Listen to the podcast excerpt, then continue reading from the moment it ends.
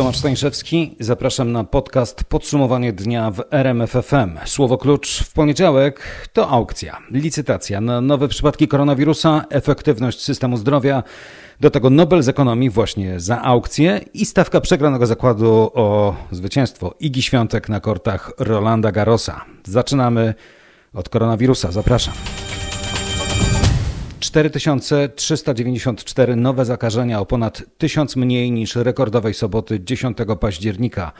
Do tego kolejnych 35 ofiar, 32 miały choroby współistniejące, 3 przegrały tylko z COVID-em. Najwięcej nowych przypadków pochodzi z województwa małopolskiego, aż 690. Na drugim miejscu Wielkopolskie 530, Mazowieckie 441, Lubelskie 379, Łódzkie 344 i Podkarpackie 334 przypadki. Reszta województw poniżej 300. Przy czym w zestawieniu mamy wszystkie 16 województw. Ostatnim lubuskie tylko 14 nowych potwierdzonych zakażeń. Pytamy więc w o wydolność systemu ochrony zdrowia.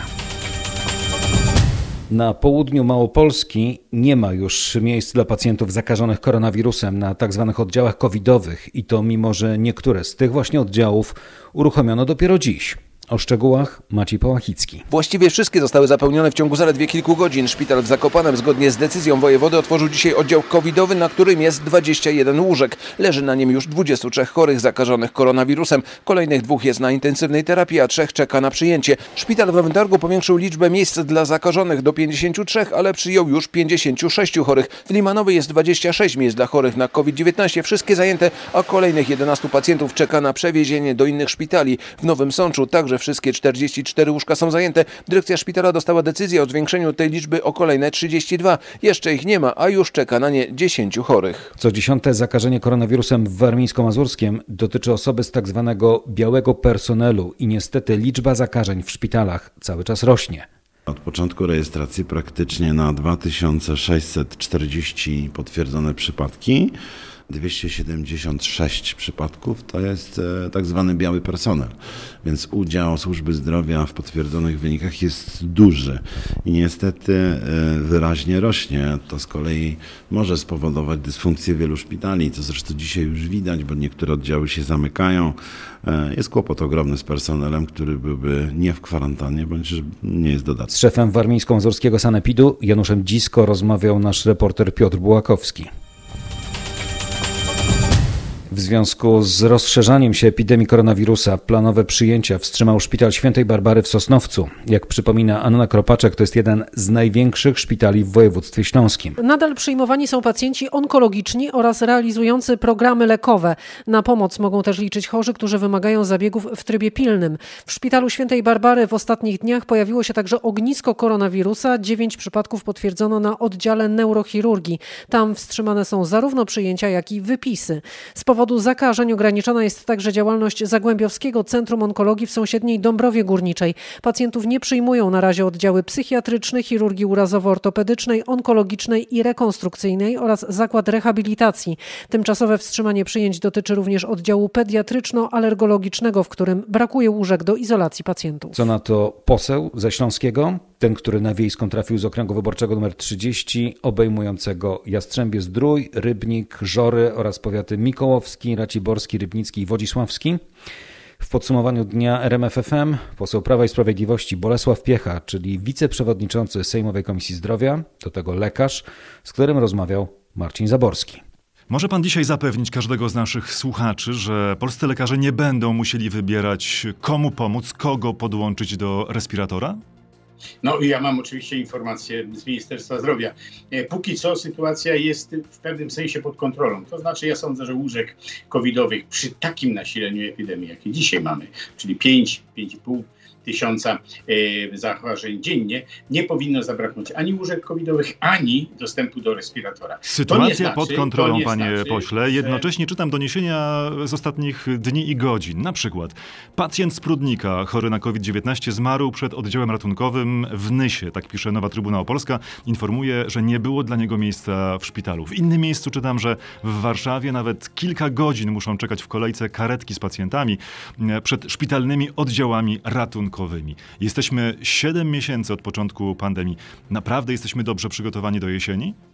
Y, to jest y, pytanie do Ministerstwa Zdrowia. Ja I do wiceszefa Sejmowej Komisji tyle, Zdrowia. Y, tyle mogę powiedzieć, że oczywiście z tych informacji, które posiadam, ilość łóżek covidowych tak zwanych, centralnie, globalnie licząc w całej Polsce jest wystarczająca. Przy założeniu, że epidemia nie będzie większa niż 6-7 tysięcy zakażeń dziennie, bo z tej proporcji dopiero wynikają konieczności hospitalizacyjne i ewentualnie konieczności korzystania e, ze wspomaganego oddychania, czyli, e, czyli respiratora. To, że pacjenta w kliniku nie zdążono dowieść, to musiał być w tragicznym stanie i wtedy y, nawet karetki chyba mają, eryki mają takie prowizoryczne respiratory. Widocznie nie było żadnych szans. Ja nie chcę tutaj rozstrzygać, bo nie znam tego przypadku. Natomiast gdyby e, ta epidemia się w dalszym ciągu rozszerzała i było takie, jak zaskoczyło nas to kilka dni temu, wtedy będą konieczne sprawy związane do e, powiększenia i bazy szpitalnej, i uruchomienia dodatkowych respiratorów. Cała rozmowa jest na rmf24.pl. Wśród propozycji Ministerstwa Zdrowia, które mają pomóc w usprawnieniu pracy szpitali, jest ta dotycząca lekarzy od czwartego roku specjalizacji z anestezjologii. Oni będą mogli samodzielnie opiekować się pacjentami na oddziałach intensywnej terapii. Ministerstwo mówi o 400, być może nawet 500 dodatkowych medykach. W podsumowaniu dnia teraz Mariusz Piekarski. Mariuszu, co na ten temat mają do powiedzenia lekarze? Ty rozmawiałeś e, z doktorem Damianem Pateckim, młodym anestezjologiem z Centrum Zdrowia Matki Polki z Łodzi. Jakie jest y, jego zdanie w tej sprawie? To nie będą dodatkowe ręce do pracy, bo młodzi anestezjolodzy już przecież znieczulają do operacji czy pracują na intensywnej terapii. Robią to, co ich starsi koledzy, tylko w dokumentacji nie mogą sami brać odpowiedzialności za opiekę nad pacjentem. Ten przepis może być bardzo pomocny, gdy na oddziale zostanie już tylko lekarz rezydent, gdy część kadry specjalistów na przykład trafi na kwarantannę. I druga sytuacja, o której zapewne myśli ministerstwo i mówi dr Patecki, jeśli szpitale zaczną znowu wygaszać operacje operacje planowe, to młodych anestezjologów z pustych sal operacyjnych będzie można przenieść na oddziały intensywnej terapii. Pod kątem praktycznym to oczywiście on nie zwiększy liczby lekarzy, ale daje lekarzom, którzy byliby zmuszeni do pełnienia jakiejś funkcji w stanie wyższej konieczności, pewne zabezpieczenie prawne. To przepis absolutnie kryzysowy, dodaje dr Patecki. Warszawa, Mariusz Piekarski. No to oddajmy głos raz jeszcze wiceprzewodniczącemu Sejmowej Komisji Zdrowia, jak Bolesław Piecha komentuje konkrety, fakty na temat miejsc, gdzie brakuje łóżek w szpitalach? Nowy no, tak, 53 mamy, mamy łóżka, 56 szpitale. Te oddziały, tak niektóre są w stanie się przekwalifikować, czy odpowiednio zrekonstruować do y, potrzeb pacjentów covidowych, tych, które nie wymagają oczywiście mm, respiratorów, y, w sposób dość szybszy. Ja sądzę, Ale jesteśmy krok za, a nie przed tymi przypadkami. Musi przygotować kolejny oddział i tyle. Tylko, że jesteśmy krok za, a nie krok przed. To są decyzje ogłaszane dzisiaj i dzisiaj nie ma już miejsc. Limanowa, 26 miejsc covidowych, wszystkie zajęte. Nowy Sąd, no, 44 łóżka, sposób, wszystkie zajęte. w ten sposób rozmawiać, panie redaktorze, no to może się okazać, że w jakimś szpitalu tych miejsc braknie.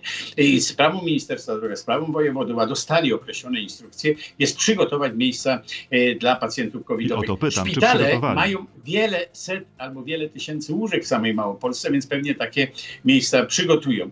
To nie znaczy, że nie mamy problemów. Głównym problemem, który ja ze swojej obserwacji wieloletniej ochrony zdrowia się spodziewam i bardzo się o nią boję, to jest dostęp do ludzi, którzy te respiratory po pierwsze umieją y, obsługiwać i po drugie to jest dostęp do służb medycznych, czyli do lekarzy. To jest chyba najbardziej wąskie gardło. O to się boję.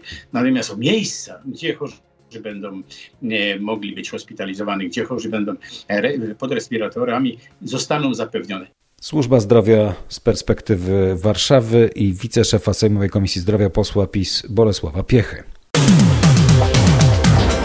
Teraz w podsumowaniu dnia Białoruś, bo tam dziś emeryci masowo wyszli na ulicę Mińska. Falsyfikacje na wyborach. Protestując przeciwko oszustwu podczas wyborów prezydenckich wygranych przez Aleksandra Łukaszenkę.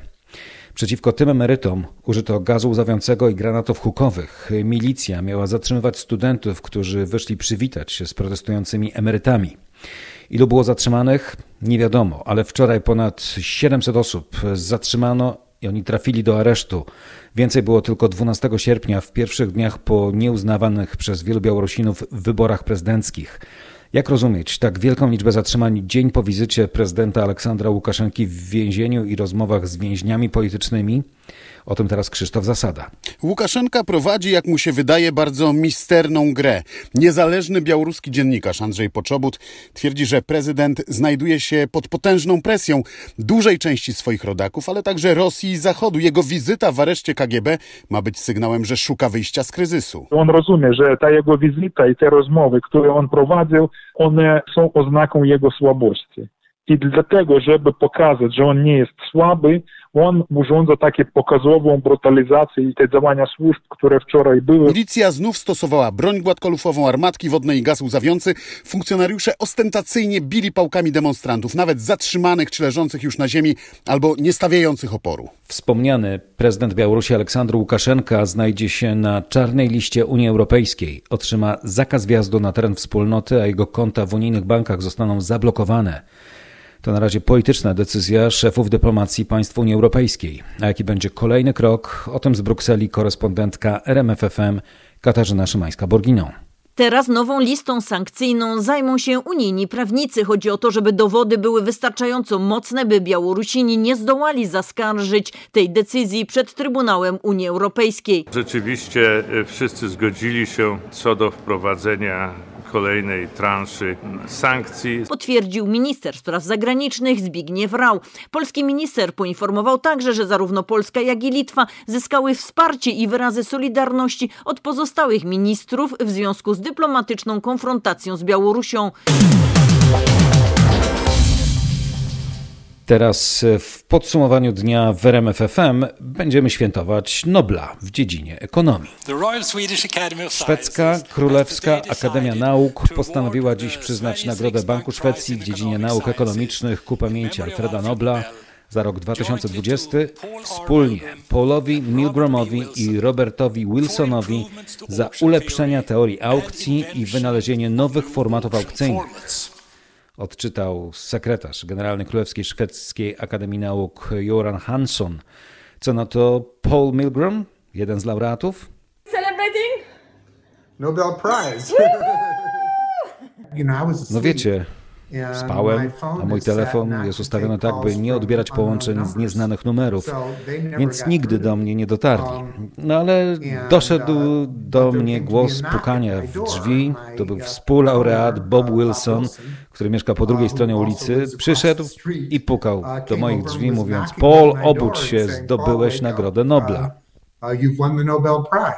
Zatem to kolejny Nobel w środku amerykańskiej nocy, ale już bez chyba wielkiego zaskoczenia. Prawda jest taka, że nie żyję dla nagród, żyję dla wielu innych rzeczy. Ale co roku przez ostatnią dekadę, tuż przed e, przyznawaniem Nagrody Nobla, moi przyjaciele zaczęli wysyłać mi maile. Mamy nadzieję, że wygrasz w tym roku. Mam więc świadomość, że oni o mnie myślą, no ale wiesz, naprawdę ja nie myślę o tym bardziej niż wcześniej. Moi byli studenci, moi koledzy, przyjaciele, a także wiele życzliwych mi osób, które co roku o tej porze z dużym wyprzedzeniem życzyły mi właśnie tego, byłem więc świadomy, że jest to możliwe.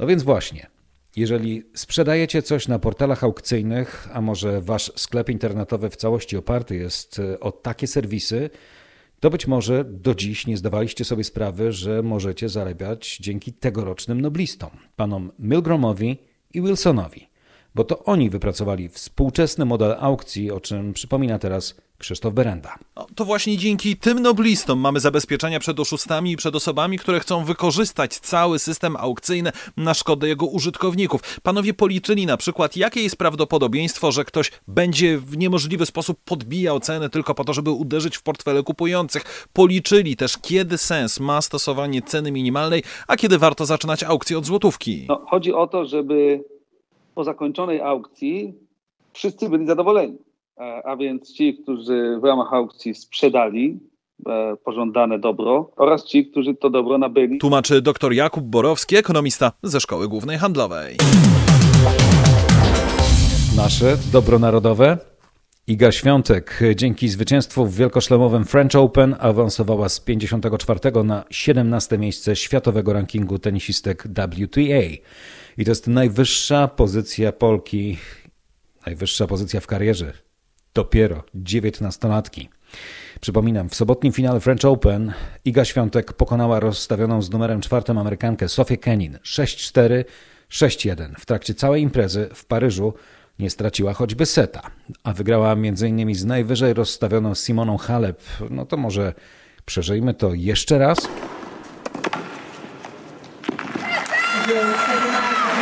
Z młodej piersi się wyrwało okrzyk radości Igi Świątek po wygranej w dwóch setach 6-1, 6-2 i do Polki. Nie docierało to, co się wydarzyło. Czułam, że gra układa mi się perfekcyjnie. Byłam tak bardzo skupiona na walce przez cały mecz, że jestem aż zaskoczona, że na coś takiego było mnie stać. A to był dopiero wstęp do wielkich emocji. W półfinale mecz z Włoszką Martiną Trevisan. Rewelacją turnieju 26-latka, 159. zawodniczka listy WTA. Początkowo mecz w wykonaniu Igi Świątek nie był najlepszy. Miała problemy z leworęczną rywalką. Od razu została przełamana i przegrywała 1 do 3, ale później...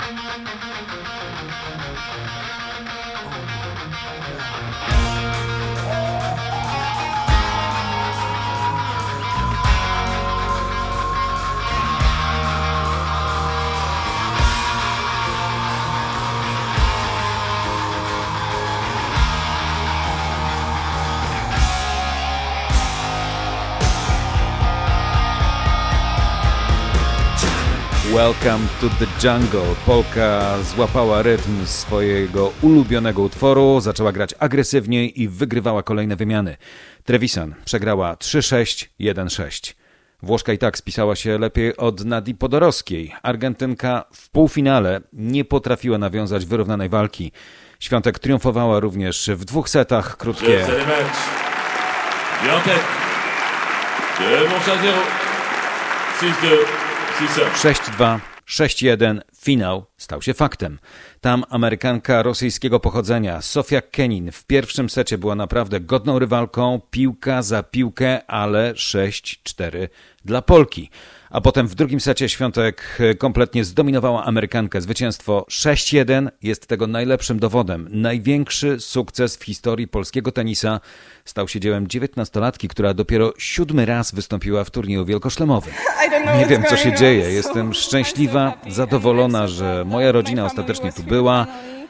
Nie wiem, to oszałamiające, to szaleństwo. Dwa lata temu wygrywałam w juniorskich turniejach wielkoszlemowych, a teraz tutaj to było tak niedawno. Jestem tym oszołomiona. Przyznawała chwilę po zwycięstwie Iga Świątek. 8 godzin 24 minuty wystarczyły jej, by wygrać tegoroczny French Open. Przy czym, podkreślam, nie straciła choćby seta. Nie zagrała żadnego tiebreaka. Rywalkom łącznie oddała zaledwie 28 gemów. Iga Świątek, lat 19, jej trener Piotr Sierzuptowski, lat 28. Według plotkarskich portali ciacho tygodnia. Do tego przed depilacją.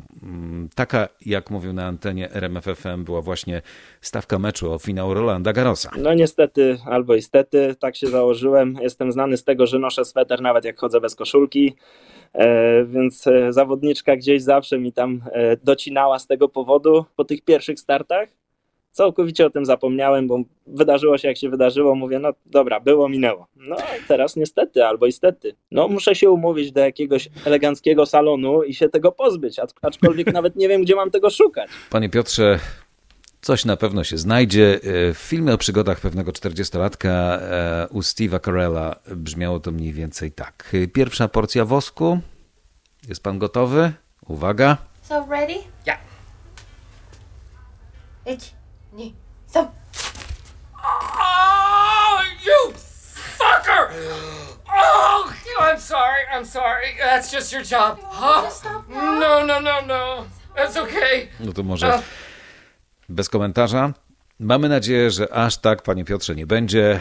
Iga na pewno znajdzie jakąś delikatniejszą kosmetyczkę. Premia za French Open to, przypominam, milion sześćset tysięcy euro czyli ponad 7 milionów złotych. E, warto dodać, że w dotychczasowych startach 19-latka zebrała z kortów nieco ponad milion dolarów, zatem warto wygrywać w wielkim szlemie. Dla Igi Świątek, jej trenera i będącej ważnym członkiem sztabu psycholog Daria Abramowicz ogromne gratulacje i podziękowania za te gigantyczne emocje w Paryżu. Oddajmy jeszcze głos e, właśnie trenerowi Igi Świątek. E, trudne pytania stawiał mu dziś Robert Mazurek właśnie o dziś i o szeroko pojęte tenisowe jutro. Pan nie był wybitnym tenisistą, więc jak to jest, no jak pan trenuje jedną z najlepszych w tej chwili zawodniczek na świecie, właściwie jak pan ją uczy? Jak, na czym to polega właśnie? Co może jej pan dać i pokazać? Znaczy, myślę, że przede wszystkim trzeba rozdzielić to i to w każdym sporcie jest e, nie od dziś wiadomo, że to, że ktoś był dobrym zawodnikiem, wcale nie znaczy, że będzie dobrym trenerem. Tak? E, ja nie mówię, że jestem dobrym trenerem, ale wydaje mi się, że mam na to jakiś pomysł, jakiś plan i na razie realizujemy go wyśmienicie i, i, przyszło to dużo szybciej niż się spodziewałem. Zakładałem, że takie wyniki to gdzieś będą możliwe za rok, za dwa, za trzy. E, zrobiła to, to świetnie już w tym tygodniu, aczkolwiek jest to na pewno wielka pułapka. Natomiast e, głównie myślę, że to wszystko się opiera na planowaniu i przewidywaniu, dopasowywaniu się do, tego, do aktualnej sytuacji, która jest. A proszę mi powiedzieć, liczy się pan z tym, że teraz wybuchnie w Polsce świątkomania? Wie pan, Małyszomania wybuchła od tak po prostu, jak, jak, e, jak kometa. A tutaj, wie pan, wielka gwiazda światowego formatu, Iga Świątek. Zgadza się, trochę się tego boję, ale nie boję się ze względu na IGę, tylko bardziej boję się na odbiór społeczeństwa, ponieważ nie każdy rozumie, w szczególności laikowie tenisowi, że tenis to jest sport dla przegranych. I tak naprawdę, jeżeli w ciągu roku wygramy 2-3 turnieje, to w ogóle jest to jakiś absurd już niewiarygodny. I, a, a startujemy w 20, w 25, więc przegrywamy co tydzień. To, do tego trzeba się przyzwyczaić. Tenis Gra dla przegranych, podkreślał to trener mistrzyni French Open Igi Świątek Piotr Sierzputowski. Cała rozmowa z nim jest na rmf24.pl. Polecam. Występ Roberta Lewandowskiego w środowym meczu piłkarskiej kadry z Bośnią Hercegowiną stoi pod znakiem zapytania. Napastnik ma stłuczony staw skokowy, a urazu nabawił się w niedzielnym pojedynku z Włochami. Trener Jerzy Brzęczek spotkanie z Bośnią traktuje bardzo poważnie. Wygrana może zapewnić nam utrzymanie w dywizji A piłkarskiej Ligi Narodów. Dla nas ten mecz e, środowy we Wrocławiu z Bośnią i Hercegowiną będzie najważniejszym meczem pod względem układu tabeli. Ta, ta grupa jest bardzo wyrównana. Z perspektywy dzisiejszego dnia i tych wyników widzimy, jak ważne zwycięstwo było w Bośni i Hercegowinie, która dwa inne spotkania z Włochami z Holandią zremisowała. Podkreśla trener Jerzy Brzęczek, selekcjoner Bośniaków Duszan Bajewicz środowym meczem Żegna się z posadą, odchodzi, bo jego drużyna kilka dni temu odpadła z baraży i straciła szansę występu na Mistrzostwach Europy.